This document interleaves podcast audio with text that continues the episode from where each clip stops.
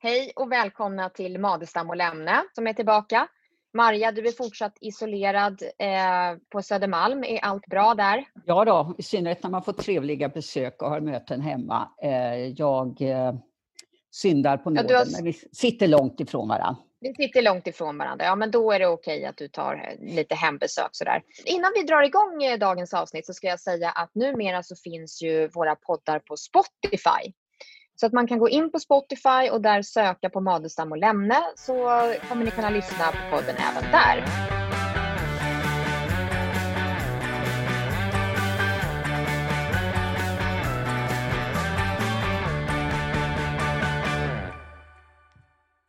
Ninna, ninna, ninna, Dagens avsnitt ska vi ägna åt böcker kan man säga. Vi ska samtala med en författare eh, och också forskare och tillika eh, politiker eller har varit, arbetat i regeringskansliet, Irene Wennemo som kommer med en ny bok. Men vi börjar först Maria med en annan bok som du har läst. Dagens boktips. Ja, jag har läst en alldeles nyutkommen bok som kom ut den 7 maj som heter Efter coronan, svensk modell i kris. Och den är författad av Ulf Dahlsten och Ulf Dahlsten var en gång i världen talskrivare och statssekreterare hos eh, Olof Palme.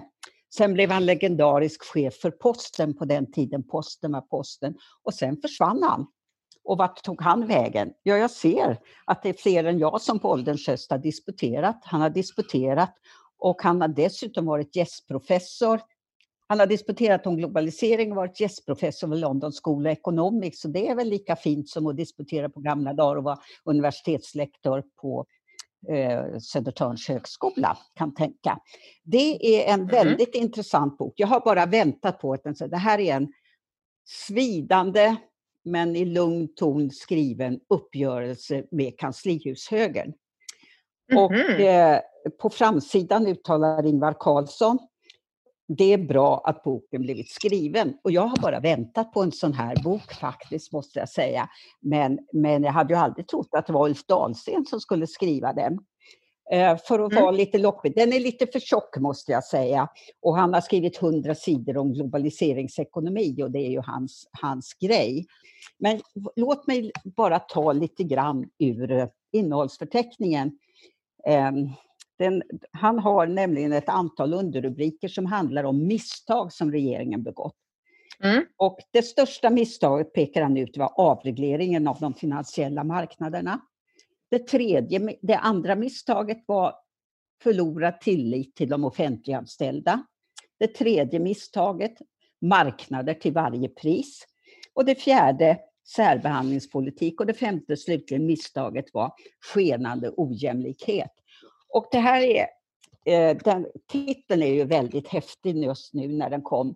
Men, eh, så den handlar ju inte om... Ja, vad aktuellt! Alltså det, ja. nej, men det är lite häftigt att kunna ge ut en bok så här i, i dessa, denna coronakris och ta med det i titeln. Ja, och förordet handlar lite grann om nuvarande kris och som sätter den svenska modellen i många avseenden på, på prov, eller utmanas som man säger.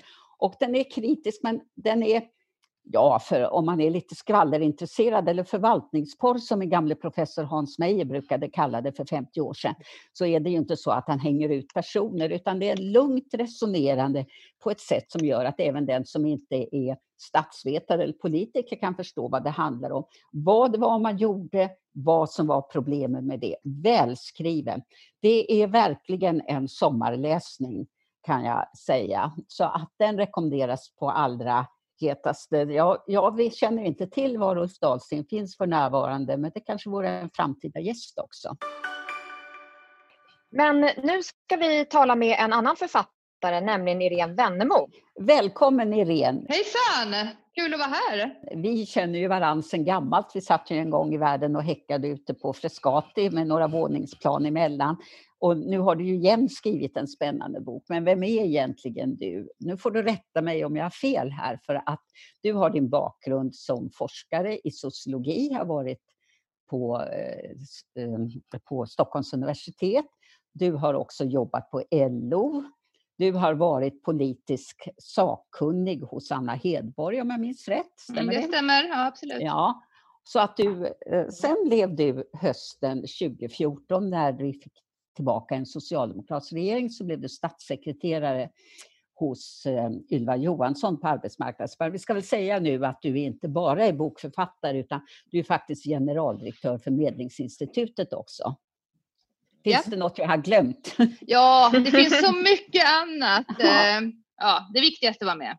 Aktuell idag är du för den här boken som du har gett ut som heter Politik på riktigt.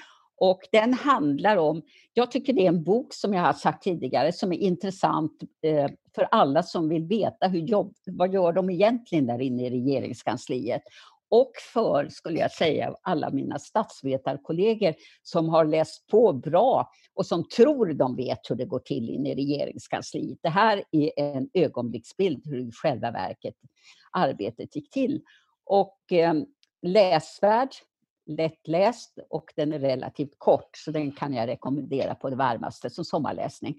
Men jag skulle vilja fråga dig, Eh, jag tycker du har en väldigt häftig inledning där om politikens paradoxer där du säger att det finns politiker som är bra på att bli valda och så finns det politiker som är bra på att driva politik men sällan är det samma människor. Skulle du kunna utveckla det där lite? Vad är det som är skillnaden på de här två A och B, om jag törs säga så, inom, inom politikerkåren?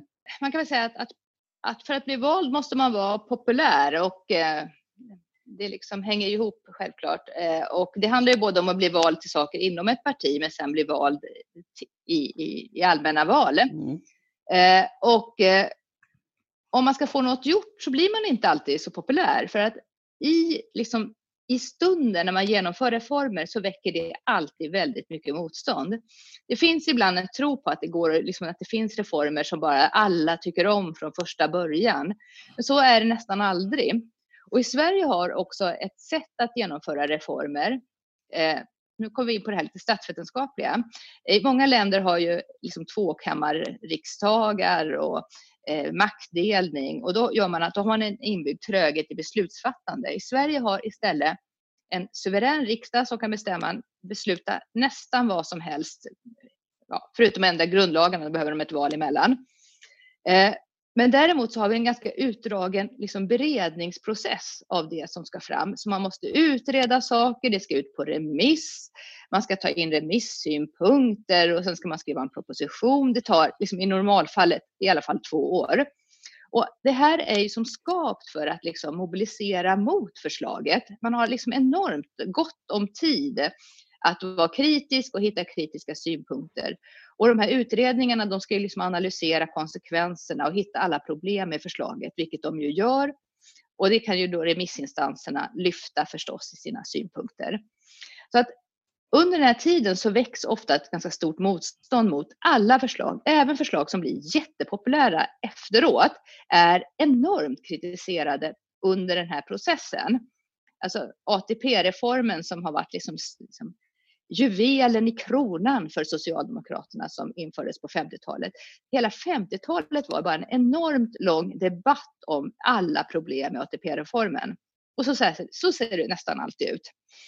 Eh, och eh, därför, de här som då är väldigt handlingskraftiga och får mycket gjort som politiker, de drar också på sig väldigt mycket liksom eld kan man säga.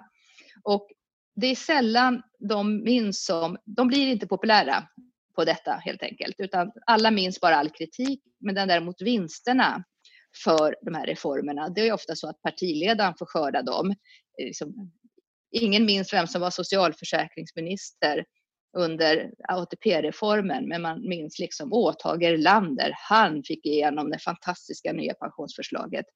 Så brukar det vara, hävdar jag. Ja, eh, jag tycker det här är en jätteintressant del av boken eftersom jag både har jobbat på utredningar i åratal och skrivit nu härom veckan mitt 149 remissvar och jag delar helt din kritiska inställning. Men från de flesta statsvetare är det ju här en sån här väldigt fin putsad kristallkrona av vår beredningsprocess. Så jag skulle nog säga att kanske om jag ska trotsa dig där att två år låter väldigt kort. Ja, faktiskt. Det är, det, är en snabb, det är en snabb process kan man säga.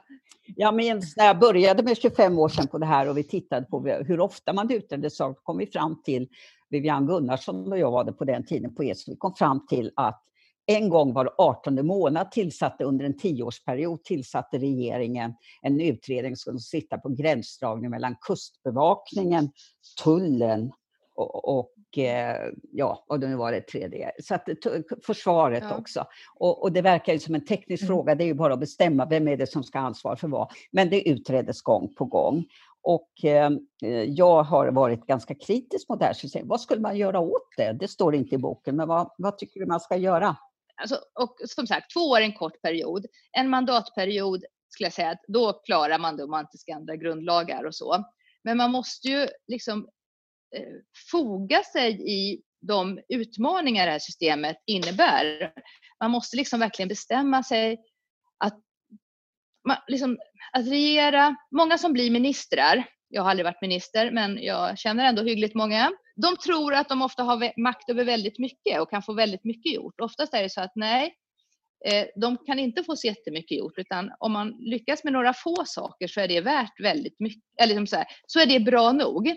Så man måste verkligen prioritera vilka strider ska jag ta som minister för man kan inte få igenom så många förändringar. Däremot de förändringar man får igenom, de är ju väldigt, de ändras väldigt sällan tillbaka. Utan har man lyckats med en reform, då överlever den. Den kan överleva i oändligt lång tid. Det är väldigt få återställare i svensk politik. Det händer ibland.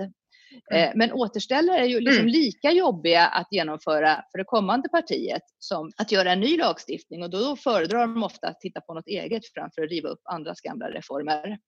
Eh, undertiteln på boken är ju Handbok för social ingenjörskonst va? Ja, Handbok för sociala ja. ingenjörer. Eh, eller, ja. ja. för sociala ingenjörer. Ja, mm. men precis. Mm. Eh, och då är jag nyfiken på vad, vad, vad, betyder det då? Hur ska man göra för att, om man vill påverka?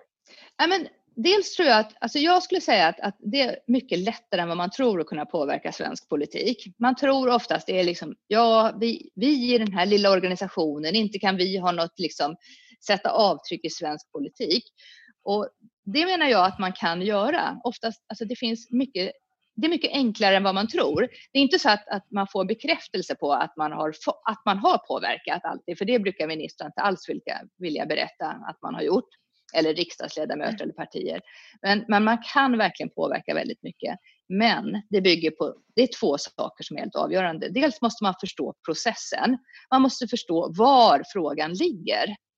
Oftast är det så att man kom, går till sådana här lobbyister så säger de så här, Ja, men då bokar vi lunch här med några riksdagsledamöter och så pratar vi med dem och så bjuder man dem på lunch och så tror man att man har påverkat politiken. Det har man ju absolut inte gjort. Jag som statssekreterare har liksom sett resultatet av de där luncherna då på andra sidan. Då brukar riksdagsledamöter ringa till statssekreteraren. Den här frågan du, eh, var ligger den nu? Har det hänt något i den? Eh, och då tycker de att de har betalat för lunchen genom att göra det telefonsamtalet. Eh, de har aldrig någon effekt riktigt på, på vad vi gör.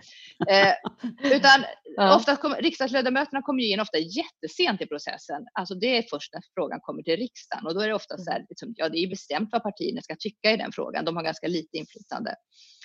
Däremot så kan man ju då dels genom att påverka mot regeringskansliet men också påverka och följa vad utredningar gör det är helt avgörande för att få inflytande. Så man måste verkligen ha koll på om man, håller på, om man är jätteintresserad av någon fråga så måste man ha koll på, tillsätts det någon utredning, sitter det någon utredning och jobbar med den här frågan, då måste man ju uppvakta den förstås. Och de, de är oftast väldigt positiva till att bli eh, träffade. Liksom, de är sällan avvisande. Säger man ni mm. måste komma till studie, om de håller på med exempel yrkesutbildning, en utredning, nu talar jag av gammal erfarenhet. Mm. Jag menar, jag kommer ihåg så väl, eh, jag utredde mm. lärlingar och så här, byggbranschen, de hatar att politikerna lägger sig i lärlingssystemet, för de tycker att det är deras lärlingssystem och det ska inte politiker hålla på med. Men det var en, en väldigt smart ordförande för, för Målarförbundet. Han var avtalssekreterare då. Och istället för att skälla på mig som skulle utreda lärlingar, vilket var deras liksom, instinkten kan man säga, i facket är oftast att skälla på utredningar som utreder fel saker. Men istället för det så ringde han upp mig och sa du måste träffa mig. Jag ska lära dig allt jag kan om lärlingar. Eller allt du kan förstå kanske, om jag ska vara helt ärlig. Ja, eh, och då gjorde han det. Så satte han sig med mig i två timmar och så lärde han upp mig om hur lärlingssystemet fungerar i måleribranschen. Och det var, det var ju helt suveränt. Men du vet, och jag skulle ju aldrig efter denna genomgång mm. föreslå något som skulle reta upp honom. För jag, det var liksom onödigt. Mm. Eh, och dels hade jag förstått hur deras system fungerade. Och så där är det alltså, mm. väldigt många utredningar. Om någon säger du måste göra ett studiebesök här, ja så kommer de att göra ett mm. studiebesök mm. där och förstår det. Eh, så att man måste jobba mot utredningar. Man måste skriva remissvar som Maria känner till. Ja. Man, det känns, när man skriver remissvar, jag har också skrivit oändligt många remissvar eh, när jag jobbade på LO. Det känns som att man skriver rakt, lämnar in rakt saker i ett svart hål. man får aldrig någon återkoppling. Men i regeringskansliet sitter en massa tjänstemän som måste hantera synpunkterna. Man, I varje propp så måste man liksom ta upp de olika invändningarna och skriva om dem och förklara varför man ändå kan lägga fram det här förslaget. Mm. Och är jättemånga kritiska mot något så drar man sig verkligen in i det längsta för att, att lämna sådana förslag. Så jag måste få ja, avbryta dig det får där du och säga göra. att ja, jag blev faktiskt uppringd av ett departementsråd och utskälld efter noter efter ett remissvar från Statskontoret när vi inte tyckte att man i det ombildade Arbetsgivarverket skulle ha rösträtt efter hur många anställda man hade på en myndighet, generaldirektörerna. Det var ju de värsta besparingstiderna. Ja, ja, och då skrek hon åt mig, men nu måste vi ju utreda det ytterligare en gång. Ja, jag vet. Hemskt! Men, ja, men så kan det verkligen vara. Alltså man kan komma med remissynpunkter som helt skälper utredningar. Och man, man, jag, jag har ju varit med och skrivit då utredningar och eh, sen har jag fått ta hand om också de utredningar jag själv har skrivit, vilket ju inte alltid är jätteroligt för att man inser att, att eh, då hade remissinstanserna hade uppfattat förslaget som då jag måste erkänna, det var otydligt presenterat. Mm. Jag försöker skylla på att det var någon mm. annan som skrev just det, men jag var faktiskt huvudsekreterare. Eh, mm. och, och då när remissynpunkter inte förstår vad man menar utan liksom tolkar det på lite olika sätt, ja, nej, då är det kört. Då måste man göra, skicka ut saker på remiss igen. Så att liksom så här, det är eh, våra remissvar som man har, jag har svurit över dem på, på LO, men det är jätteviktigt. Så att och sen måste man liksom följa frågan. Och oftast är man ju intresserad, är man inte intresserad av alla möjliga saker utan man är ju intresserad av ett smalt område. Så jag skulle säga att man liksom, först opinionsbildar man för att nu måste det ske en förändring av något slag och man lyfter alla problem som finns på ett område. Och liksom, man kan säga att, att eh, tidigare, min, min före detta man brukade säga att, att, tre insändare, det var på den tiden man skrev insändare, mm. det är en folkstorm. Och så ungefär fungerar faktiskt regeringskansliet. Finns det liksom, kommer det tre debattartiklar och skriver det några liksom ett upprop, det här är fel, då tycker man att det är mycket. Och man ja. börjar då börjar man säga oj, oj, oj, vi måste göra något på det här området. Eh, och mm. först försöker man ju slippa göra någon utredning och då skickar man ett mm. förslag, skickar man ett uppdrag till Statskontoret där Maria hade jobbat tidigare. Kan Statskontoret göra en analys av den här frågan? Och sen funkar inte det, de fortfarande mm. börjar, håller folk på och klagar, då tillsätter man en utredning som ska komma med något förslag i bästa fall. Och då, när man är där, då kan man börja liksom påverka processen. Även om man är liksom, ja. Okay. ja. ja. Vad intressant. Mm. Men jag tänker, till vem har du skrivit den här boken då? Vem vänder den sig till? Den vänder sig både faktiskt till de här som vill påverka politiken men, men eh, befinner sig liksom, ja, utanför politiken. Man jobbar i någon organisation, man är medlem. Man, vill liksom, man, man tycker något är viktigt och detta vill man driva. Och jag har ju jobbat mm. själv i sådana organisationer och det är slående ändå hur liten kunskap, alltså det här är ju, jag vet att det här är statsvetenskap på en ganska grundläggande nivå. Man tycker att alla borde kunna det här. Det här har man läst, mm. egentligen har man läst det här i samhällsvetenskapen. Men mm. det fastnar ju inte. Det är först liksom man behöver liksom behöva den här kunskapen på riktigt. Det är då man förstår den. Och, och det är verkligen så att man, jag var, jobbade länge på LO innan jag liksom verkligen förstod hur, man mm. skulle, hur slipstenen skulle dras. Mm. Och det, är väl det, liksom, det ena är kunskap, det andra är att man måste ha tålamod. Det går inte jättefort det här. Eh, om man vill någonting så tar det, liksom, det, det kommer aldrig man, det, om det inte är kris, då kan vad som helst hända. Då går det fort i politiken. Men i normalläget så tar det liksom, ja, med tre, fyra år innan man får resultat. Men då kan man göra ett ganska stort avtryck. De som eh, får rollen som statsråd och man kommer in och just så här som du var inne på initialt att man nu tänker man nu ska jag kunna genomföra saker. Har man inte ändå då, jag menar i en maktposition där man själv också kan initiera utredningar till exempel då. Alltså att man ändå, man har ju alla verktygen där. Så att kan man inte börja snickra? Eller, uh, eller vad tänker du om det? Nej men du har helt rätt. Alltså man har det. Men samtidigt så är det ofta så att, att regeringen har ju oftast då eh, lagt fast linjen för den nya regeringen. Eh, och då är det liksom det är två saker som är väldigt styrande för regeringens kommande arbete. Det ena är liksom överenskommelser mellan partier för att liksom man ska få makten. Eh, nu hade vi den här januariöverenskommelsen med fyra partier och förra gången så hade vi en överenskommelse, dels då mellan MP, regeringsöverenskommelse mellan MP och Socialdemokraterna. Och så fanns det också en överenskommelse då mellan regeringen och de här två partierna och vänstern. Så det är väldigt styrande för regeringsarbete. Och sen vid sidan av det så är det det mm. som statsministern läser upp i sin första regeringsförklaring. Det är liksom rättesnöret.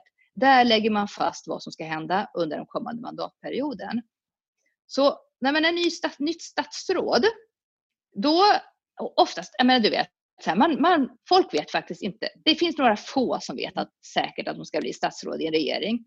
Men de flesta har ingen aning förrän eh, statsministern ringer en vecka innan eller något sånt där. I, i, mm.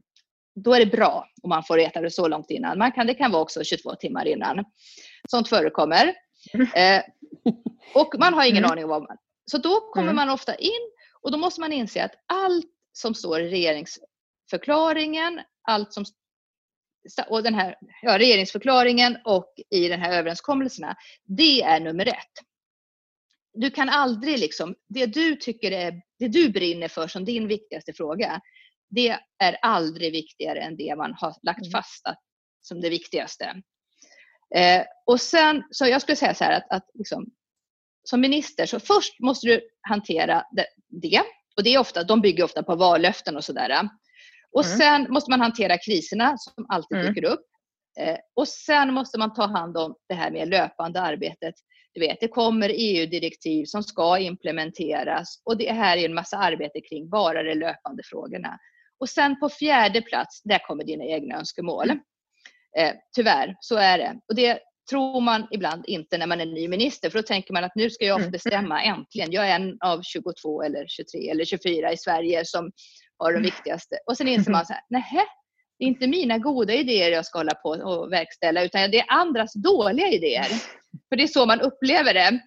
För att de där vallöftena som har blivit regeringsförklaring, det är inte alltid de mest genomtänkta saker, utan det är en del saker som det, låt, det lät jättebra på ett valmöte att säga det här. Men sen ska man göra verkligheten av det. Så kommer tjänstemännen på departementet och säger bara, vad är det här mm. för något? Det här är ju helt omöjligt. Varför tänkte ni inte på EUs statsstödsregler? Eller, det här bryter ju emot en grundlag, fattar ni inte det? Och då sitter man där som statsråd, eller statssekreterare också för den delen om jag ska vara ärlig, och känner sig bara så här, oh shit, ska jag ta hand om det här? Så kul var det inte det. Mm. Är det för lite staber kring statsråden, politiska staber? Vi har ju väldigt lite av det i Sverige och det är väldigt mycket tjänstemän. Jag brukar ja. ju skriva om tjänstemannamakten. vad är din bild där? Nej, jag tycker det är ganska lagom. Eh, de behöver inga fler. Nej, men jag tycker, nej, men det, jag tycker att de opolitiska tjänstemännen är ju väldigt duktiga på politik. De, är liksom, de kan ju jobba mot vilket parti som helst. Det är verkligen en del av, av eh, deras förmåga. Men det är också mm. så att de kan sitt politiska område väl. De vet liksom vad olika partier Liksom, ja men du vet, de kanske jobbar med mm. expert på arbetslöshetsförsäkringen. Och då vet de vad alla möjliga partier tycker om arbetslöshetsförsäkringen. De vet vad olika organisationer mm. tycker. Så att, och det är ju politik det också. Eh, mm. Så att det gäller ju liksom att hitta ett bra sätt att samarbeta mellan opolitiska och politiska tjänstemän och utnyttja liksom kompetensen. För de kan ju verkligen sakområdet oftast mycket bättre än, än vad de opolitiska tjänstemännen kan. Vi eh, annonserade ju här på Facebook att eh, du skulle vara vår gäst Irene och eh, en fråga har kommit in via Facebook till dig och det här är väl kanske lite mer i din egenskap av generaldirektör för Medlingsinstitutet. För frågan lyder nämligen som följer. Blir det färre tvister framöver när folk är rädda för att bli av med sina jobb under lågkonjunkturen? Vad tror du om det? Det var en riktigt bra fråga faktiskt. Jag är inte alls säker. Eh, 90-talet hade, då var det faktiskt 90-talskrisen som jag var vår, vår sista stora kris, var det faktiskt ganska mycket konflikter på arbetsmarknaden. Det berodde ju delvis på liksom att arbetsgivarna då drev en ganska hård linje mot liksom decentralisera. Alltså man skulle inte förhandla på central nivå, inte ens på bransch, inte ens på liksom, eh, ja, alltså inte på LO-SAF-nivå, men inte heller liksom på central nivå på arbetsgivarorganisationen, utan nej, det här skulle vara, liksom, skulle vara lokalt. Och det där genererar ganska mycket tvister och eh, liksom, ganska tuff stämning mellan fack och arbetsgivare. Mm. Så det handlar ju lite grann om, om eh, hur man hanterar krisen. Eh, men, men jag kan inte säga att det inte generellt så att, att det är Mm. även om man tittar historiskt så kan man säga att, att 50-60-talet var ju verkligen väldigt goda år för Sverige. Då var det ganska lite konflikter på arbetsmarknaden. 30-talet hög arbetslöshet, jättemycket konflikter. Så att, nej, jag tror nog inte att det finns, det är inte så att folk inte vågar strejka när det är dåliga tider. Utan tvärtom kanske liksom, de dåliga tiderna skapar konflikter som gör att det blir mer eh, liksom, men, men det vet vi. Vi har ingen aning om hur det blir nu. Jag hoppas förstås att det inte blir så mycket konflikter eftersom det är mitt jobb att se till att det inte blir sådana. Så att då skulle alla tycka att jag var en väldigt misslyckad generaldirektör. Men jag tänker att just det också, kan du inte bara nämna i någon mening, vad, vad gör Medlingsinstitutet? Ja, eh, vi har, vårt uppdrag är då att medla i arbetstvister. Så att när fackförbund eller en arbetsgivare eh, lämnar ett varsel om att de vill ha en konflikt, ja, en lockout eller strejk, då måste man varsla och skicka in den till oss och då eh, tillsätter vi medlare som försöker se till att det inte blir någon konflikt. Och det här har ju varit väldigt effektivt. Vi har verkligen fått ner konfliktnivån till eh, extremt låg nivå. Alltså det finns ju typ inga länder som har så lite arbetsmarknadskonflikter eh, som vi. Eh, och det är då genom att ja, men vi har ett ganska väl fungerande system med medlare. Det är ofta personer som har jobbat antingen för arbetsgivarsidan eller för, för facket tidigare och en del lite andra också. Eh, men sen har vi också, ska vi också verka för en väl fungerande lönebildning och det handlar mer om information. Eh, vi har olika liksom, konferenser och försöker liksom skapa en samsyn kring, kring modellen.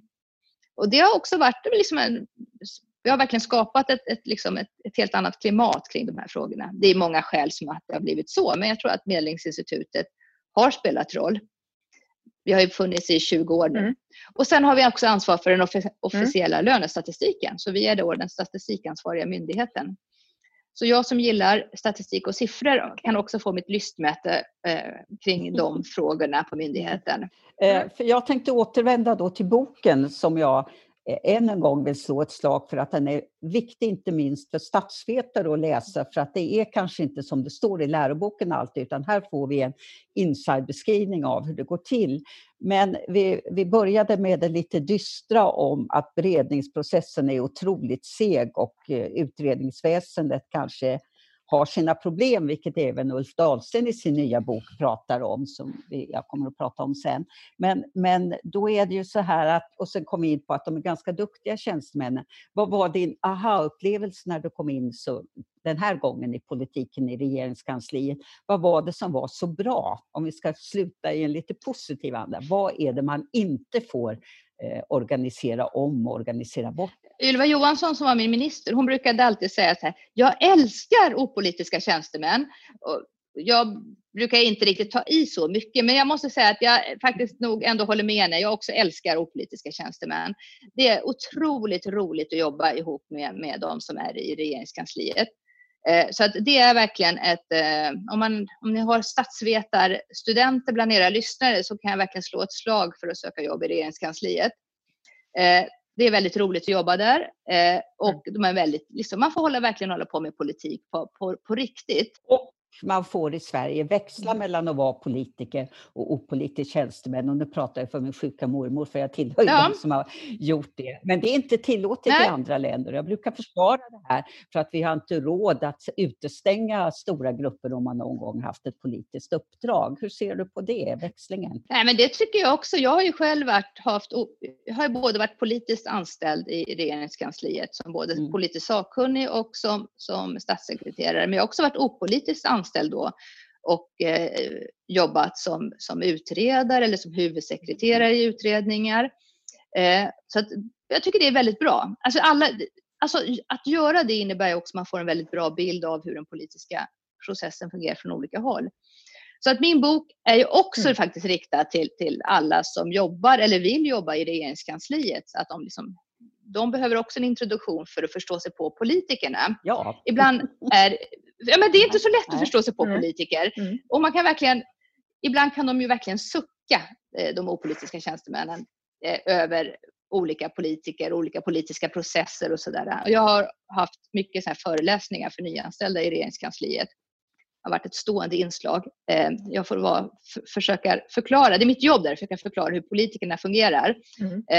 Och det har varit väldigt, väldigt populärt och nyttigt och eh, här får man en liten känsla för det. Mm. Också så här, många på statliga myndigheter är ju också väldigt beroende av hur regeringskansliet fungerar. Mm. Så att jag ser också dem som en, liksom en målgrupp för, för boken. Att, och det finns faktiskt väldigt lite eh, skrivet om hur det fungerar i praktiken. absolut. När jag började som politisk sakkunnig 94, då fanns det någon bok som var skriven som inte var jättegammal.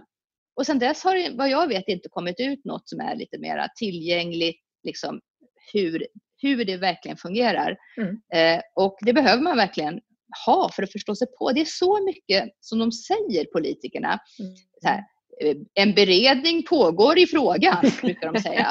Eller, så här, så här, frågan bereds i regeringskansliet och det betyder att vi, har inte, vi kan inte bli överens, betyder det. Ja. Eh, och det vet alla som har varit i regeringskansliet att det betyder. Men för alla Mm. andra så låter det bara jättekonstigt. Ja, en viktig grupp det blir ju alltså alla praktikanter som vi skickar ut från högskolorna. Ofta vill de ju till Mm, ja. Då bör de läsa den här boken innan de börjar. Ja, det, jag rekommenderar det faktiskt varmt. Det kommer göra livet mycket lättare Ja. på både myndigheter och i regeringskansliet. Ja, tack så hemskt mycket Irene för att du ställde upp. Vi kommer, jag rekommenderar boken till alla våra studenter och andra. Mm. Ja. Ja, jätteroligt att vara med.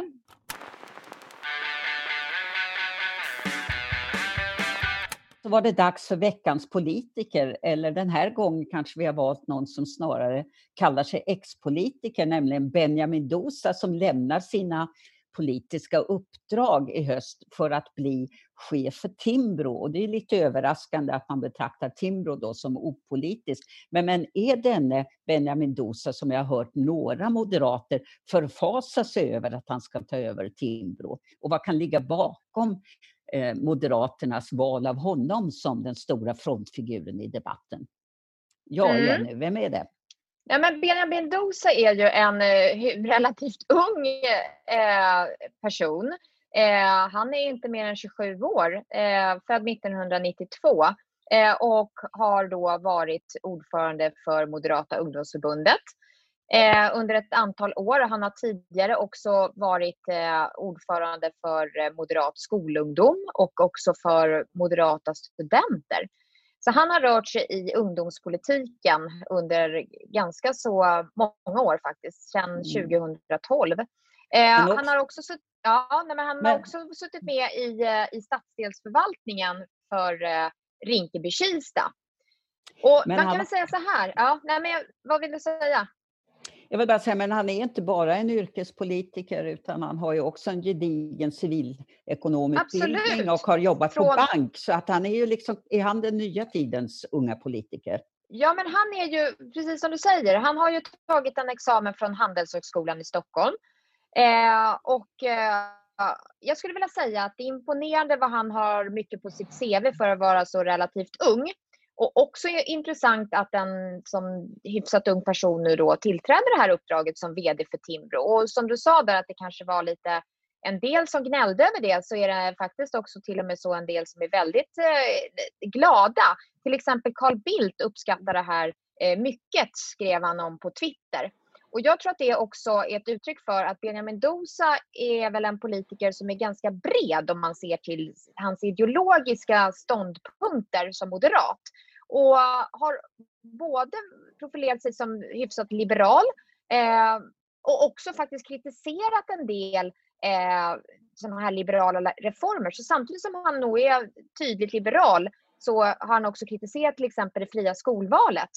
Eh, vilket ju är ganska ovanligt att en moderat går ut och gör. Han vill inte ta bort det, men han har varit kritisk mot, mot att eh, friskolor som inte sköter sig, att de får hålla så att man behöver en tydligare reglering. Det tycker jag är spännande faktiskt. Mm.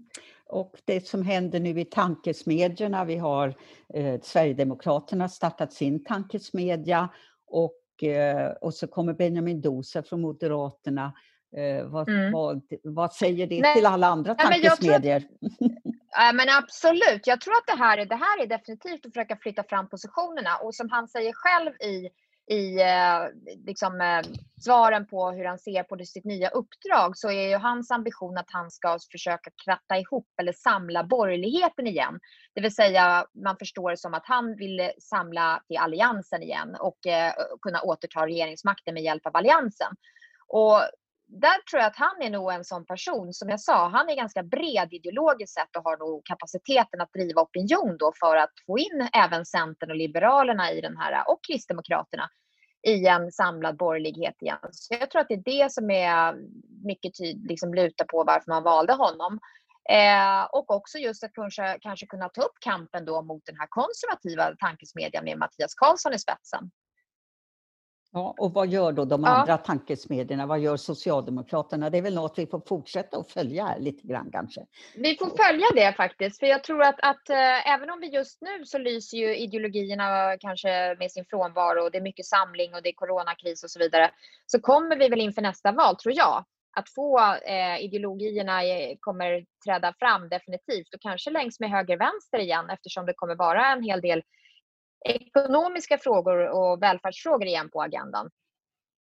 Ja, minst sagt tror jag efter alla, alla löften och alla reformer. avsaknad av reformer, men penningpåsen har rämnat Jag tänker att, att Benjamin Dosa är nog också mycket tänkbar som en framtida statsråd i en eventuellt borgerlig regering. Det tror jag också. Ja, det var mm. väl allt för idag vi hade det var allt vi hade att bjuda på, så att eh, på återhörande ja. eh, om någon vecka. Och som sagt, eh, ni kan också nu gå in på Spotify och höra oss där och dela gärna avsnittet och lyssna på våra tidigare avsnitt också. Och ha det så bra! Ha det bra! Hej då! Hej!